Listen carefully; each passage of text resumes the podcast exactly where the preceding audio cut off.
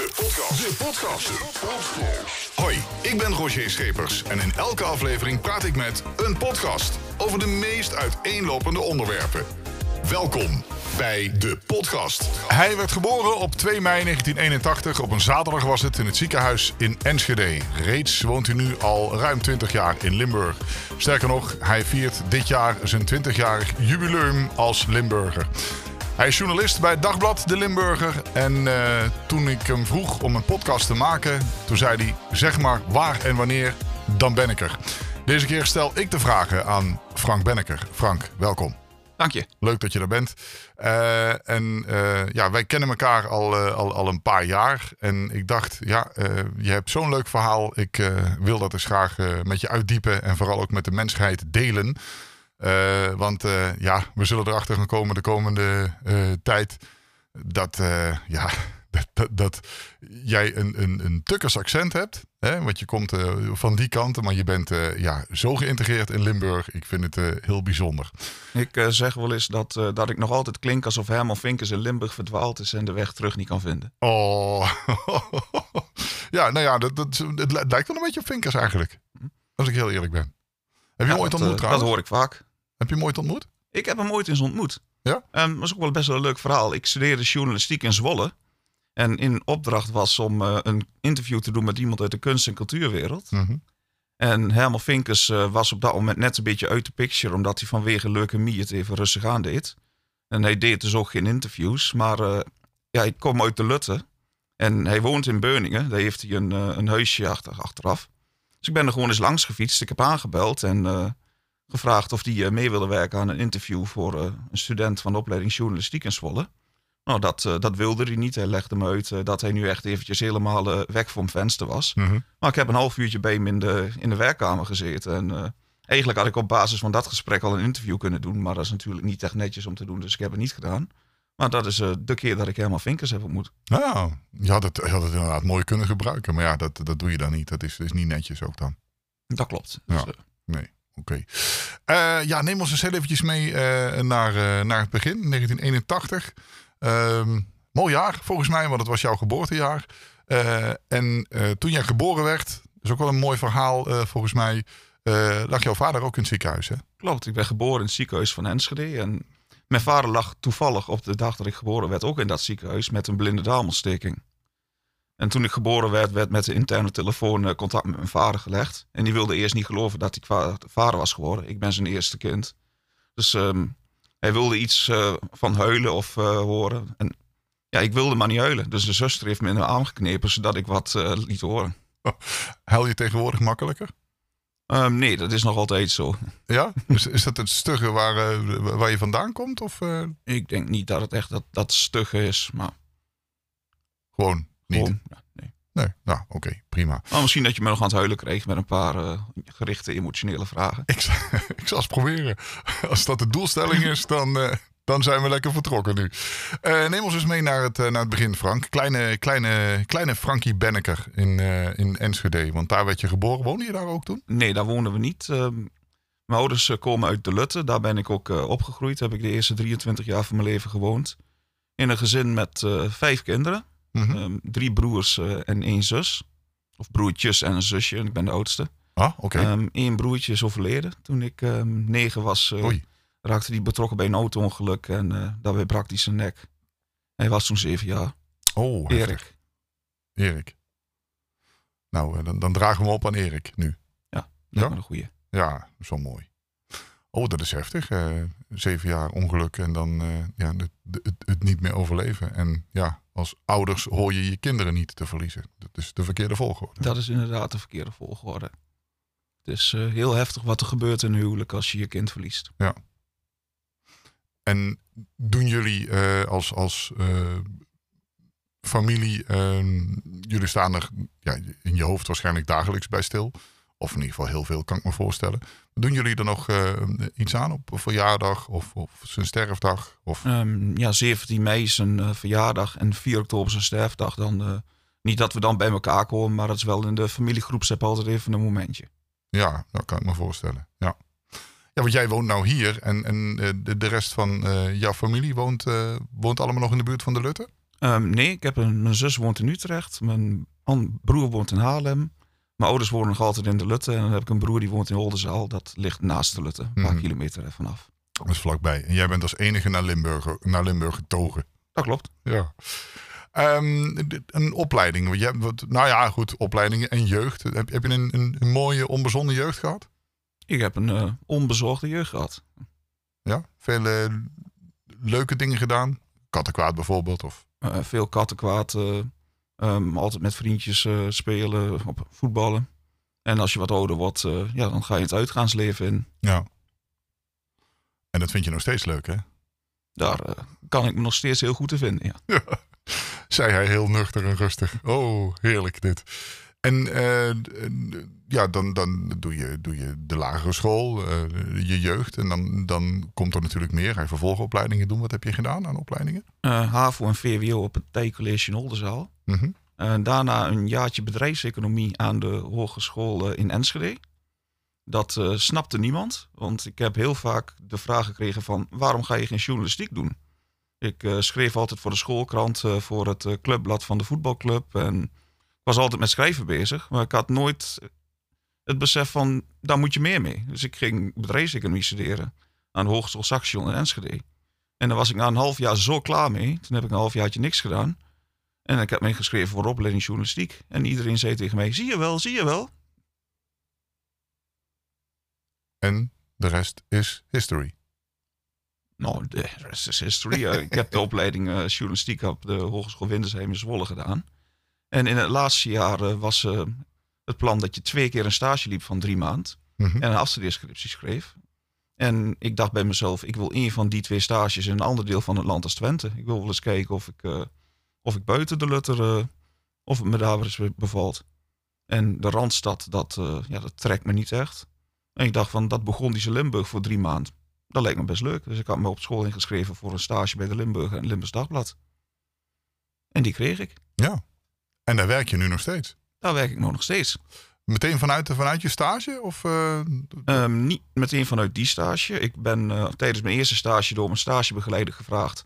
of ik ook de tweede stage van mijn opleiding voor de Limburger wilde doen.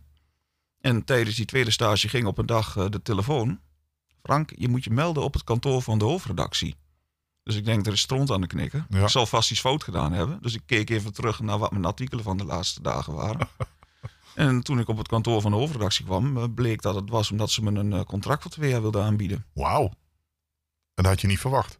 Die had ik niet meteen aanzien komen. Nee. Nee. Zeker omdat, uh, zeker in die tijd... Uh, de opleiding journalistiek nog niet bepaald de beste opleiding was... als je baangarantie wilde. Nee, oké. Okay. Ja, dan is het juist een eer en, uh, dat jij dan de uitverkorene bent, hè? Nou, zo voel ik het niet. Maar uh, toen we een stage terugkomdag hadden... was ik wel de enige van de opleiding die al een baan had. Ja, nou. Dat ook de, de, op, de, de leraren van de opleiding een beetje keken... alsof ze water zagen branden van hoe heb je dat geflikt? Ja. Ja, en hoe heb je dat geflikt? Door te zijn wie je bent? En wat je doet? Dat denk ik, maar ook gewoon uh, door um, ja, te snappen waar het werk om gaat. Ik, uh, we begonnen met een aantal stagiaires... en er waren er een paar die zeiden van... ja. Um, voor, dat stage, voor die stagevergoeding uh, ga ik geen avondklussen of weekendklussen doen. En, uh, en ja, als je weet dat, dat je, dit je baan is en dat je dit wil worden, ja, hoort dat erbij. Dus uh, al die klussen die pakte ik wel aan. En blijkbaar deed ik het nog uh, na tevredenheid. Ja, en je had toen wel zoiets van, uh, dit, uh, dit is iets wat me, wat me integreert, dit wil ik blijven doen. Dit, uh, je, je kan ik lekker mijn ei in kwijt, dit vind ik fijn om te doen. Ja, ik vond het, uh, de baan vanaf het begin, uh, die was me op lijf geschreven. Dus uh, jij gaat voorlopig ook nog niet weg bij de krant. Daar uh, hoef je niet op te rekenen. Het is alleen maar mooi als mensen tevreden zijn en blij zijn uh, met wat ze doen. En ja, dat, is, uh, dat, dat is mooi om te horen. Hey, en nu, uh, want jij bent nu hier in Limburg. De rest van je familie woont uh, uh, ja, elders, zoals je net uh, vertelde. Wel veel contact, ik neem aan, met, met, met te- telefoon, uh, FaceTime, appen zeker. Maar ga je nog vaak terug? Um, een paar keer per jaar. En dan is het um, voor verjaardagen of trouwdagen van mijn ouders. Hmm. Kerstmis, dat soort dingen. En dan is het ook meteen weer, uh, weer hecht. Hechte band met iedereen. Dat is gewoon alsof je terugkomt uh, en ja, de draad gewoon weer oppakt. Alsof je nooit weg bent geweest. Ja, dat is wel mooi toch. Je hoort uh, ook vaak andere verhalen. Hè? Dat mensen in families en zo... Uh, ja, dat, dat er niet uh, vaak gewoon geen contact meer is tussen ouders en kinderen bijvoorbeeld. Dus het is altijd fijn als dat gewoon allemaal goed zit. Dat is inderdaad zo. Ja. Nou, dat is bijzonder. En, uh, want ja, nu zijn de rollen een keer omgedraaid. Je zit aan de andere kant van de tafel, journalist bij de krant. Dat betekent dat je uh, altijd eigenlijk volgens mij je oren en ogen open hebt om uh, uh, nieuws te vergaren, dingen op te vangen. Sta je altijd aan? Mm, ja en nee.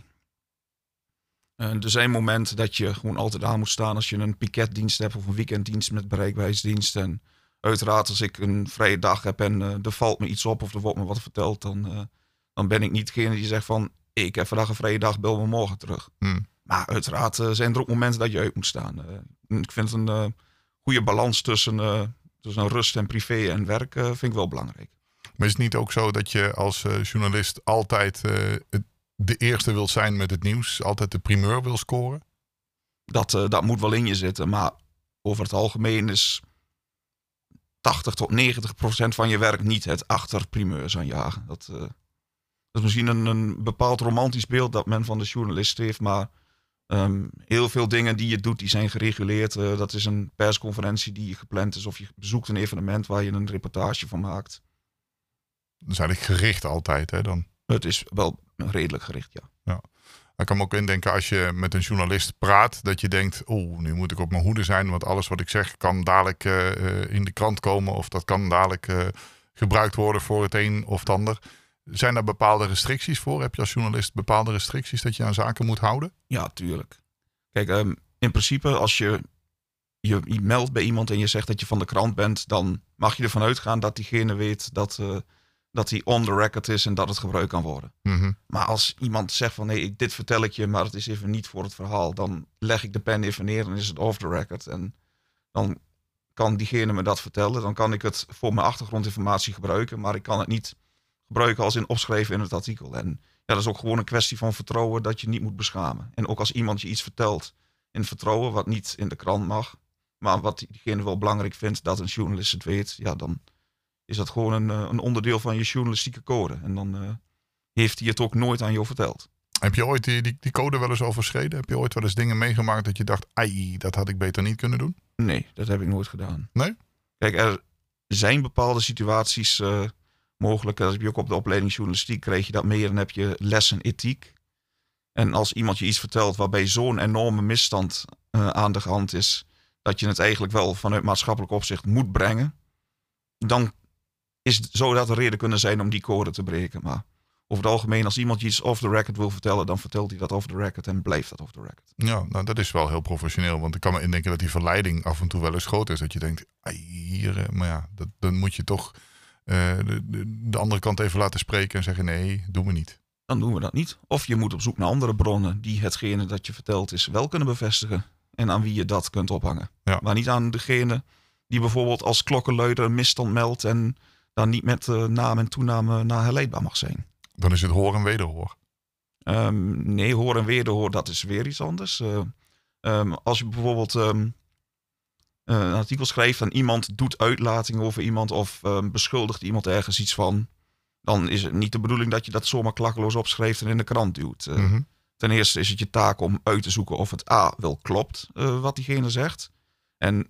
dan kom je bij wederhoor. Um, je moet altijd degene over wie iets gezegd wordt uh, de kans geven om er een reactie op te geven. Ja, ja nee, da- daarom vroeg ik het eigenlijk. Hè? Van je hoort iets en dan denk je, oh, dat uh, kan, maar dat werkt zo niet. Eerst even checken ah, of het uh, bevestigd kan worden. En mm-hmm. of, uh, ja, ja, ja. Nou, dat is ook natuurlijk een nette manier van journalistiek. Hè?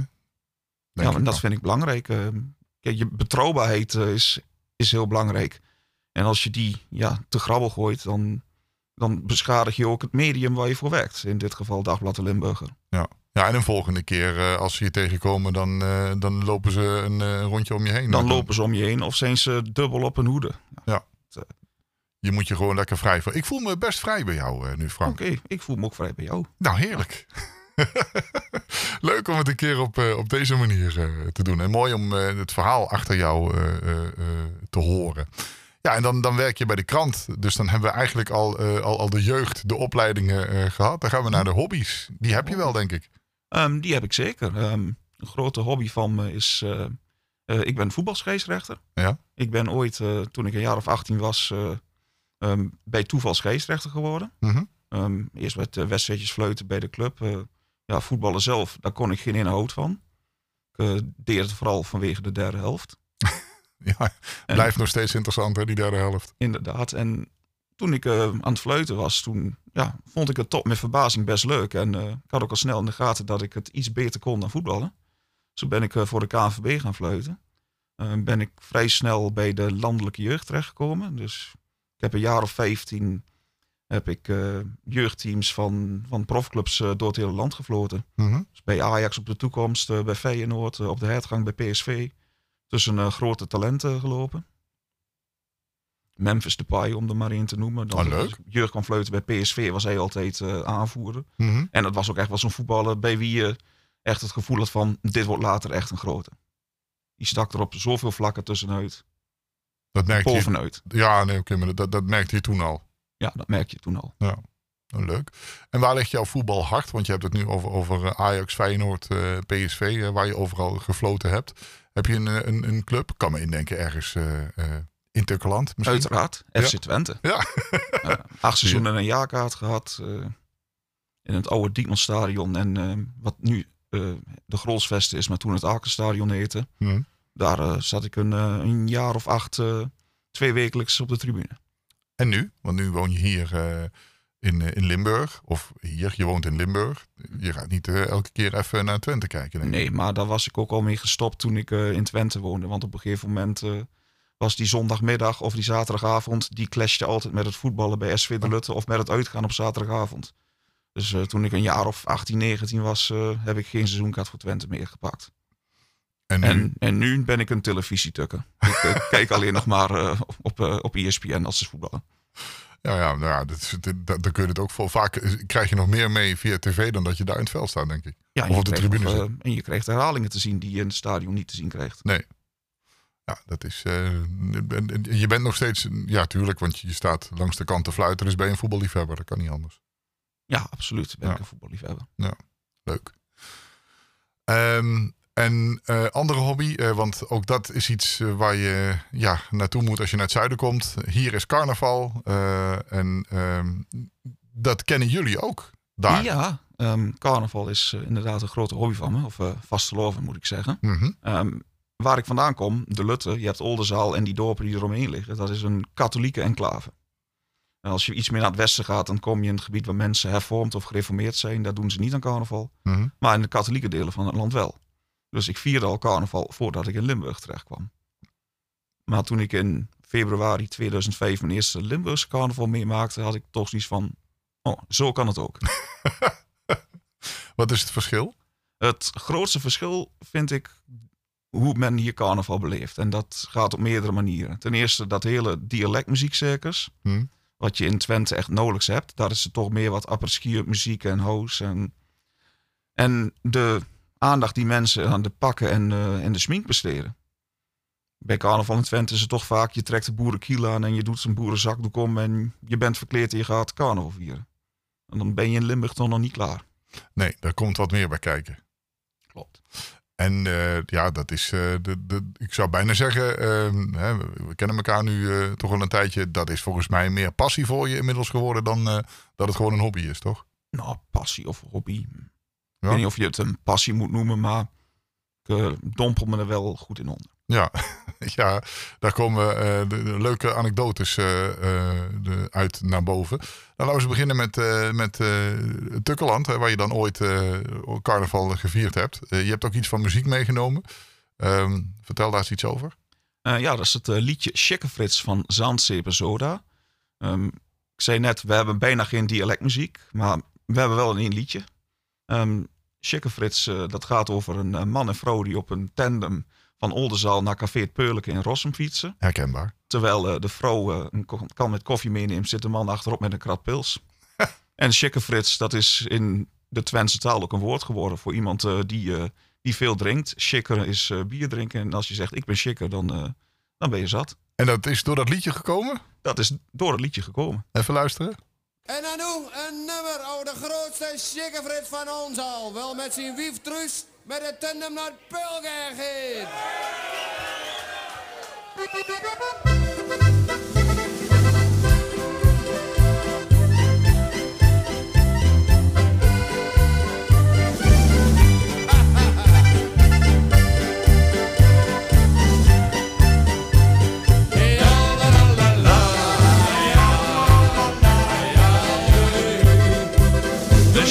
Sjikker, Sjikker, Sjikker Frits. Pizza, pizza, pizza, pizza, pizza, pizza, pizza, pizza, pizza, pizza, pizza, pizza, pizza. Wie komt met de fiets op een Peulke aan? Wie komt met het helm op een Peulke aan?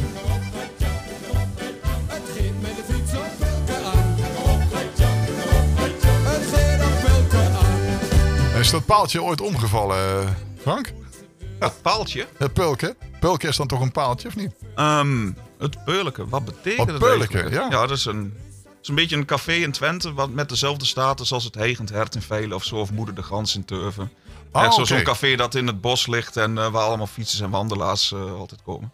Het Peulke is het? Hè? Het Peulke. Een Peulke, ja. Ik dacht een Peulke te horen. Ik denk dat het meer met de boon te maken heeft dan een paaltje. Ja, nee, oké. Okay. Nou, helemaal, uh, helemaal prima. Leuk. Leuk, uh, leuk liedje, want dat is... Uh, de, de, waar, uit welke tijd komt dit? De jaren zeventig, tachtig? Ergens? Ik denk eind jaren tachtig, begin jaren ja. negentig. Ah, oké. Okay. Nou, leuk om dat, uh, om dat te horen.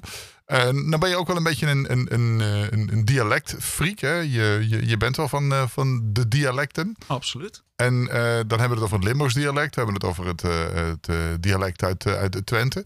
Um, concentreer je ook op, op andere dialecten of blijft het bij die twee? Um, het blijft bij die twee, maar binnen Limburg heb je zoveel verschillende dialecten dat je eigenlijk niet van twee kunt spreken. Nee, nee. En als je dialect leert, bijvoorbeeld doordat je met collega's op de krant praat die door heel de provincie komen, dan, uh, dan krijg je Venlo's mee, dan krijg je Maastrichts mee, dan krijg je Kerkraads mee, dan krijg je Heerlens mee. Dus... Uh, Je, je waait dan eigenlijk een beetje met alle dialecten mee. Je, je pas je snel aan dan in, in het spreken van die dialecten ook? Um, ja, dat was heel makkelijk, vond ik. Kijk, ik ben van huis uit een, um, een dialectspreker. Um, beide dialecten die lijken nogal op Duits. Het verschil is, is dat een Tukker de helft inslikt. En een Limburger, daar maakt alles gans lang. Ja. Maar toen ik hier net woonde, dan sta je, dan sta je met mensen in de kroeg. En dan, uh, ja, dan staat er een Hollander bij. Dus uit beleefdheid uh, beginnen de Limburgers dan ook in het Hollands. Maar gaandeweg het gesprek, dan gaan ze toch weer automatisch naar het Limburgs toe. Maar dan bleef ik gewoon in die gesprekken meedoen. En dat mensen ook aan me vroegen van, versta je dat allemaal? Ik zei van, ja, als je ervoor open staat en luistert, dan is het toch niet zo moeilijk. Heerlijk, dat, dat is nog steeds zo. Ja, dat is alleen maar meer geworden natuurlijk. Want hoe meer dialect je hoort, hoe meer je ervan meekrijgt en het, en het begint te snappen natuurlijk. Dat is waar. Ja. Leuk dit. Leuke anekdote, um, want uh, ja, je hebt de vastelovend in je hart gesloten, zoals uh, eerder gezegd. Uh, jij loopt ook elk jaar uh, in Heerlen met de optocht mee, hè? Dat klopt. En uh, dat, daar hoort een leuk verhaal bij, vertel eens. Ja, sinds een jaartje of acht, negen loop ik altijd uh, met een vriend of met een groepje vrienden lopen we met een barbecue in een winkelwagentje. Mm-hmm. En we staan dan de hele dag uh, frikadellen te bakken en uit te delen. En dat idee er is ooit ontstaan... Uh, Door uh, ja, vanuit mij en een uh, goede vriend van me, Arthur Huwers. Um, een con-collega, die werkt bij Alleen in Limburg. En je had een jaar of acht, negen geleden het, uh, die kwestie van Dombo en de kikker. Ja, praat ons eens bij. Ja, uh, dat was... Uh, als je op de A twee rijdt, uh, richting het noorden... dan heb je ongeveer bij Susteren, bij Roosteren... daar staat zo'n schuurtje in een, uh, in een akker. Dat is mm-hmm. een heel bekend uh, punt. En daar hebben eens een keer twee mensen verkleed... in een uh, kikkerpak en in een olifantenpak... Uh, die hebben daar zitten barbecuen met een hoop bier erbij. En uh, toen werden ze wat baldadig. Hebben ze één één twee gebeld. Verteld dat ze Dombo en de kikker van de Islamitische Staat waren. En dat ze eisten om Rutte te spreken. Nou, in die tijd, dat was vlak na de aanslagen in de Bataclan. Die uh, concertzaal in Parijs. Uh, ja, heftig. Um, met een, um, vanuit de Islamitische Staat. Dus dat soort meldingen werden enorm serieus genomen. Dus ze hebben toen de A twee in beide richtingen afgesloten. Oh jee. Um, er is een, uh, zo'n, zo'n, zo'n SWAT-team van de politie is gekomen met helikopters en alles. En die hebben een raid op dat hutje gedaan. En daar zaten twee gasten met een, uh, in een carnavalspak met bier uh, te barbecuen. En ja, toen we dat nieuws hoorden, hadden Arthur en ik meteen zoiets van... hier moeten we iets mee uh, met carnaval. Dus we zijn naar de carnavalswierts gegaan. Daar hingen die pakken naast elkaar, de olifant en de kikker. Uh, we hebben een... Uh, een Een barbecue in een winkelwagentje gezet. En we zijn de optocht gaan lopen met het motto... Gans de A twee en de, bar- en, gans de, A twee en de optocht stort stil. Is onze barbecue dat wil. En daar ook een prijs mee gewonnen in de optocht al een keer? Daar hebben we geen prijs mee gewonnen. Niet? Nee. Al die jaren nog niet? Nee, we hebben zelfs een tik op de vingers van de winkbulen gehad. Oei, en? Want bij het inschrijven had ik... Bij de omschrijving had ik het, uh, de tekst... die, die jongens hadden ingesproken in de telefoon. Nou, toen ze met één één twee belden, had ik erbij gezet. Mm-hmm. En er stond heel duidelijk bij dat elke verwijzing naar de islamitische staat en andere dingen, moslims, dat die in de optocht verboden waren. Dus uh, na de inschrijving kreeg ik een telefoontje van iemand van de optochtcommissie van de Winkbulen van wat dat te betekenen had. Dus uh, toen ik uitlegde wat het was en wat we deden, toen was het goed. Maar ze waren toch even gealarmeerd. Ja, ja, ja goed. Ik kan me voorstellen. En zeker in deze tijd, je hebt het nu over acht jaar geleden, maar zeker in deze tijd is het, uh, is het ja, vaak heel moeilijk, denk ik, om, om dingen uh, te zeggen en gewoon te roepen. Hè?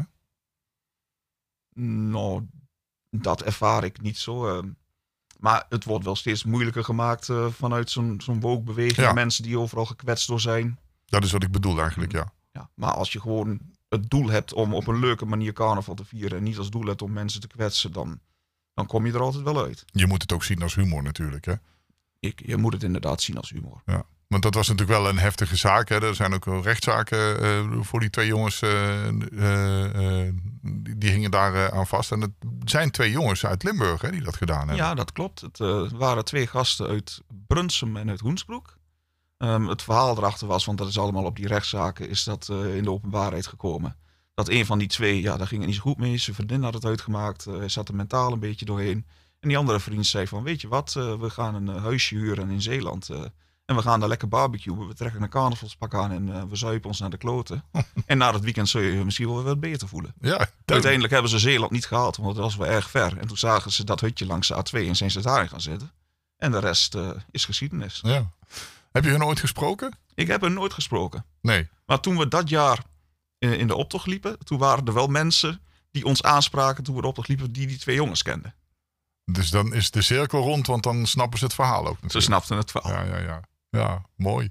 En zo vier jij elk jaar uh, nog steeds met dat groepje uh, carnaval, optocht lopen en dan gewoon alle dagen ook op stap? Of, uh... um, ja, bijna alle dagen. Toen ik twintig jaar geleden... Uh, had ik wat dat betreft iets meer uithoudingsvermogen. Dan begon ik op dinsdag op het O-Wieverbal in Kerkrade. Een ja. feestje dat tegenwoordig ook niet meer bestaat. En, en trok ik hem door tot het haringhappen bij Bijsmans op woensdagavond. Maar uh, nu vind ik het met, uh, met een dag of drie, vier of vijf ook wel genoeg. Ja. En is er in, uh, want jij, je loopt nu toch al een, een jaar of twintig mee met de carnaval hier. Is er, is er veel veranderd in die tijd? Mm, nee, er is niet heel veel veranderd. Ik uh, zie wel dat de muziek dat dat wat meer richting, richting house gaat. Uh, en dat ook Limburgse carnavalsartiesten um, wat meer in die aanpak doen. Maar dat is ook iets uh, waardoor je jeugd bij de carnaval betrokken houdt. Uh, die, uh, die zitten niet op een avond uh, met liedjes van Wiel Kniepa en uh, Nico Ploem te verwachten. Ik denk dat het leukste is als je gewoon die nummers nog wel een keer tussendoor gooit. Dat de jeugd nog wel um, die muziek blijft horen. Want het ja. zou wel jammer zijn als we dat niet meer uh, te horen krijgen. Dat zijn wel de classics die jij nu noemt. Uh, en jij woont nu in Heerlen, spreekt uh, tegen dialecten. In, uh, is het dialecten of dialects? Nee, dialecten. Dialecten. Dialecten, ja. Limburgse dialecten, je spreekt er veel. Uh, en toch uh, gaf je aan, ja, mijn absolute uh, carnavalsliedje, uh, um, uh, mijn, de, mijn favoriete carnavalsliedje, zeg maar, komt uit Ke- Oes Kerkhoor. Oes Kerkhoor. Ja, waarom? Waarom? Um, waarom? Ja, dat liedje dat is uh, van de Keegreutjes specialiteiten. Mm. Kom hij op haar, hij brengt de lamp. En ja, dat liedje dat is gewoon ja, de sfeer in zo'n volle carnavalskroeg. Fantastisch, kom hierin, hier brandt de lamp. Ja, dat is de letterlijke vertaling. Ja, voor de mensen die geen Keegreutjes spreken. Nou, eens even kijken hoe jij hem zingt dan. Hoor hem er maar eens in. Ja, ben ik wel eens benieuwd naar. Beste für de Spaß, hey Ruß, en blieb dich dann de Stimmung aus. Ja, werd dan niet hoog en kort, maar nimm der jouwe rood. Een tiek is dinne schrit, en zing daar lustig met. Kom hey oppa, kom hey oppa. Hij brengt de lamp, nu trek dich nergens jet van af en schud dich eh op de lamp. Kom hij op af, kom hij op af. Ja, het is een, een absolute classic. De Keegreutjes specialiteiten. En ze, ze brengen elk jaar nog steeds uh, slagers uit. Niet alleen Kerkrade, maar overal. Maar ja, dit zijn toch eigenlijk wel uh, de liedjes die het in de jaren zeventig, tachtig al goed deden. En nog steeds jaarlijks komen ze terug. En je, je zingt dit ook vlekkeloos mee, hè?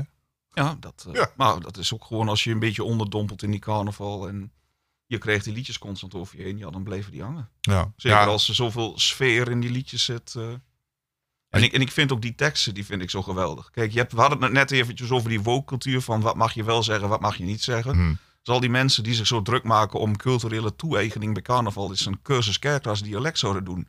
Wat zouden die dan vinden van de tekst van Nico Ploem? Jeder schatz, blond of zwart, duidt hij aan de hats. Dat is toch grensoverschrijdend? Ja, ja, dat is absoluut grensoverschrijdend. Ja, we moeten het eens voorstellen. Of uh, hè, we moeten eens wat van die cursussen uit gaan delen misschien. Is een, uh, is, is een idee.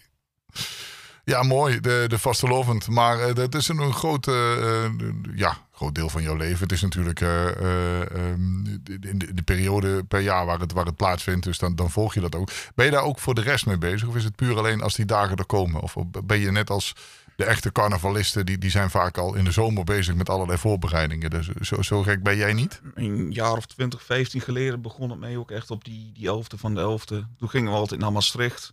Toen dat nog een leuk feest was, want dat is inmiddels ook helemaal platgeslagen met regels en met hekken eromheen. Maar hmm. gewoon nog uh, in het begin op het Onze Lieve Vrouwenplein. Dat heb ik nog net meegemaakt toen ik hier kan wonen. Daarna gingen ze naar het Vrijthof.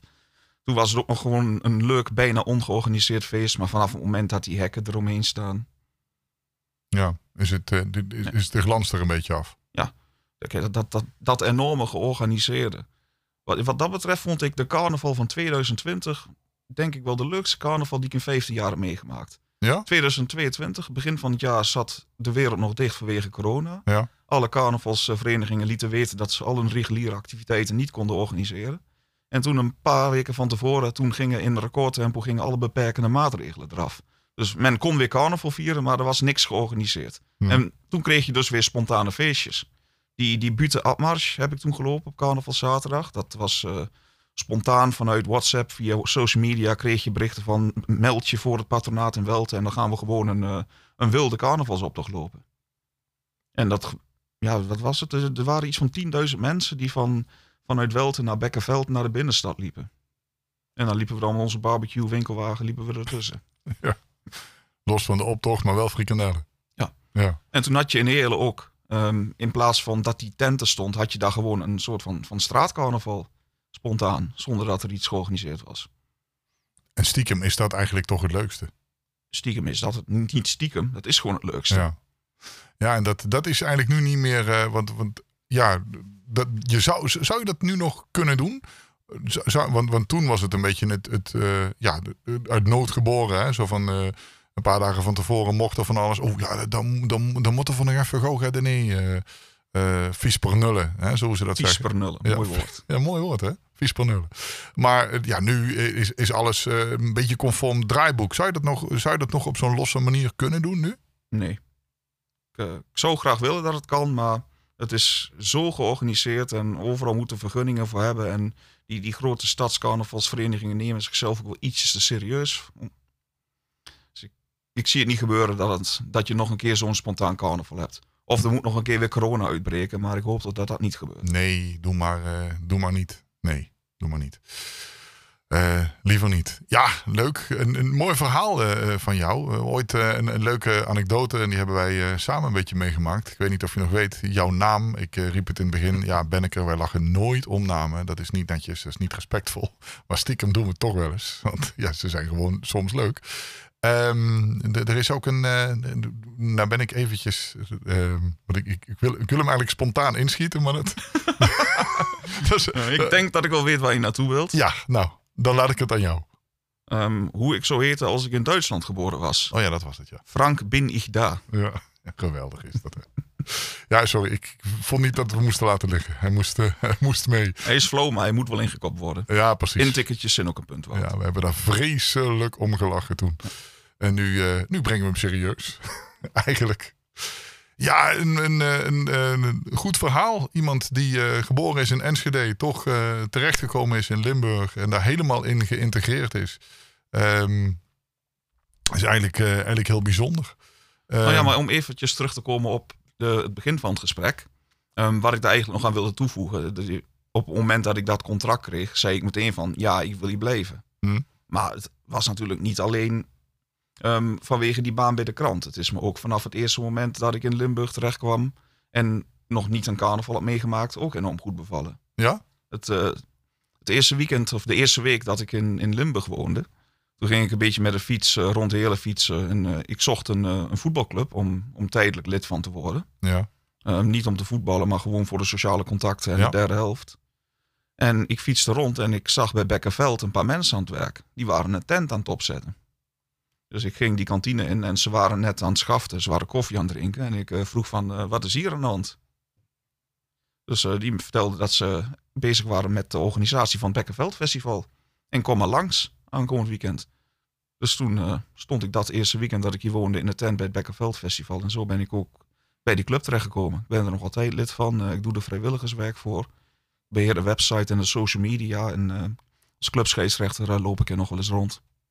Ah, dus je hebt, uh, je hebt je harte verband ook, uh, ook daaraan natuurlijk. Dus eigenlijk dat jubileum waar we het over hadden, hè, twintig jaar jubileum in Limburg, dat vier jaar tijdens het Bekkenveld Festival. Ja, als uh, aankomende eind van de zomervakantie het Bekkenveld Festival is, dan heb ik mijn officiële jubileum uh, van twintig jaar Limburg. Nou, onthoud het uh, allemaal even, uh, alle luisteraars van deze podcast. Schrijf het ergens even op.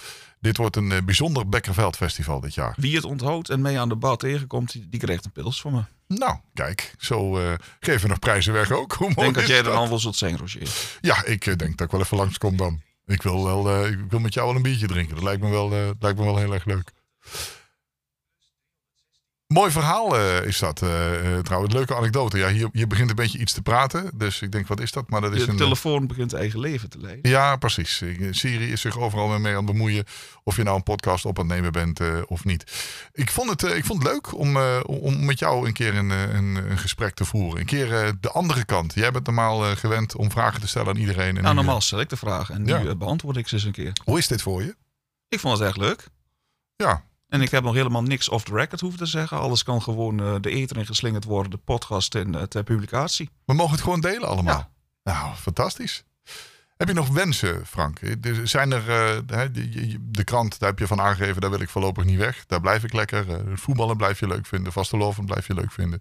Heb je een, een, een, een wensenlijstje? Iets waarvan je denkt, nou, dat zou ik ooit nog wel eens willen meemaken. Dat lijkt me leuk. Hmm. Ja, dat... Uh... moeilijke vraag, maar of eigenlijk helemaal niet. Want als ik een wens zou moeten uitspreken, dan, uh, dan zou ik gewoon dit leven nog een jaar of uh, dertig, vijfendertig uh, willen leiden. En, uh, ja, tot het einde. Nou, ik, uh, hoef, het hoeft niet zo per se anders. Jij bent, er moet uh, nog wat bij. Uh, je bent eigenlijk tevreden, je bent steady. Ja, ik ben steady. Ik heb, uh, als ik terugkijk, uh, ik heb uh, genoeg van de wereld gezien. Ik heb mooie reizen gemaakt uh, ja, op het gebied van muziek. Uh, Heb ik uh, nagenoeg al mijn favoriete grote helden, die heb ik gezien. Ja, wat zijn je favoriete helden? Uh, nou, om er een eentje te pakken die ik niet heb gezien. Uh, David Bowie, dat mm-hmm. is wel een, uh, een gemis. Die ga je ook niet meer zien. Die ga ik ook niet meer zien, want die is overleden. Ja. Een andere die ik nooit meer ga zien, die ik nog heel graag had willen zien, is Udo Jürgens. Naast dat ik uh, heel diep in, uh, in alternatieve rock zit, uh, hou ik ook enorm van Duitse slagers. Mm-hmm. En Udo Jürgens, dat vind ik wel... ja, een van de beste van de Duitse slagers. Er wordt soms een beetje neergekeken op, op die, die Duitse muziek. Maar het Duitse woord slager, dat is gewoon voor wat ze in Frankrijk een chanson noemen. Mm-hmm. En ja, uh, uit liefde voor die Duitse slagers uh, heb ik eens een keer met een uh, paar andere mensen... een paar keer in de Nieuwe Noord een uh, slagerfeest georganiseerd. Het cultslagermatinee. Ja, wel leuk. Ook op een zondagmiddag, een matineevoorstelling. Want de mensen die van de slagers houden, die het vroeger uit kennen... Die, die liggen s'avonds liever op de bank of in bed. Dus die kunnen beter smiddags ergens naartoe gaan. Die beginnen met vroegshoppen dan, hè? Vroegshoppen. Ja. En daar hadden we een bandje neergezet. Uh, Hansi Keizer met zijn slagershow. Die gewoon een, een kofferband uh, en al die, uh, die slagers live speelde. En ondertussen hadden we op het scherm... lieten we van die clips zien. Van de uh, die Volkstumlige hitparade der volksmuziek. Of de Z D F hitparade. En alle mensen die daar waren, die spraken ja aan en die zeiden van... wat was dit leuk, het is net weer alsof ik uh, in de jaren zeventig uh, op de bank zit... Uh, zaterdagavond uh, naar de Z D F te kijken. Ja, ja, dat gebeurt natuurlijk niet meer, niet meer zoveel. Althans, de tv is er dan wel nog, maar, maar dit live niet. Nee. Nee, nou. brede smaak. Je zegt uh, uh, in, in, in de rock. Uh, nou ja, goed. De, de carnaval en Duitse slagers, die combinatie snap ik dan nog wel. Mm. Maar dit is, uh, dit is wel heel anders. Want als je, als je in die rock, uh, rock zit, waar, waar denk je dan aan qua artiesten? Uh, dan heb ik het over bands als uh, Sonic Youth. Mm. Neil Young en Crazy Horse is een grote favoriet van me. En dan bands als Low, The Fall. Leuk en apart. Neil Young maakt bijvoorbeeld nog steeds platen, hè? Neil Young, die, uh, die gaat nog steeds steady, inderdaad. Ja, ja. En mooi. Leuk man, dit. En, en, en wat, wat, waar, um, dat valt me eigenlijk zo ter plekke in. Waar, waar word jij emotioneel van? We hadden het in het begin uh, over, uh, over, over huilen, hadden we het eventjes. Um, waar, waar kun jij, want jij bent, uh, ja, zoals ik je een beetje ken, uh, redelijk nuchter. Dat uh, is, is wel iets wat ik vaker hoor. Ja. Maar, maar waar, waar kan men jou mee raken? Waar ben je, niet dat ik je nou wil raken, maar gewoon om, om je beter uh, te leren kennen. Wat, wat, wat zijn dingen die jou, die jou emotioneel raken? Ja, dan denk ik toch dat, uh, dat de mooiste concerten die ik heb meegemaakt, dat ik daar het uh, meest uh, door geraakt werd. Mm-hmm. Ik weet niet of je de IJslandse band uh, Sigur Rós kent. Ja, ken ik. Schitterende sferische muziek. Ja. En daar, ja, in de hoogtijdagen van die band, dan heb ik het over een jaar of vijftien, twintig geleden, de concerten die ze toen gaven, daar sta je gewoon echt, daar kun je je ogen niet bij droog houden. Nou, oké. Okay. Dus als men wil dat, uh, hè, de, de, als men tranen bij jou wil zien, dan uh, organiseer een feestje bij Sigur Rós. Zoiets, ja. Ja. Nou, mooi. Mooi slot, denk ik. Uh, we, gaan hem, uh, we gaan hem afronden. Ik vond het erg fijn dat je er was. Dankjewel voor je, voor je openheid. Uh, en uh, ja, dat je dit allemaal met ons wilde delen. En uh, ja, blijf lekker in Limburg, zou ik willen zeggen. Ik uh, vond het ook echt fijn. En uh, je hoeft niet bang te zijn dat ik weg ga. Want ik ga niet uh, voor mijn twintigjarig jubileum als Limburger uh, terug naar Twente. Nee, ja, en volgens mij daarna ook nog even niet. De kans dat het daarna gebeurt acht ik ook niet al te groot. Oké, okay, Frank, dankjewel. Jij bedankt. Frank Benneker. De podcast. De podcast. De podcast. Dit was De Podcast. Vergeet je niet te abonneren. Dan blijf je op de hoogte wanneer de volgende aflevering beschikbaar is. Deze podcast vind je op je favoriete podcastplatform. Dankjewel voor het luisteren en tot de volgende!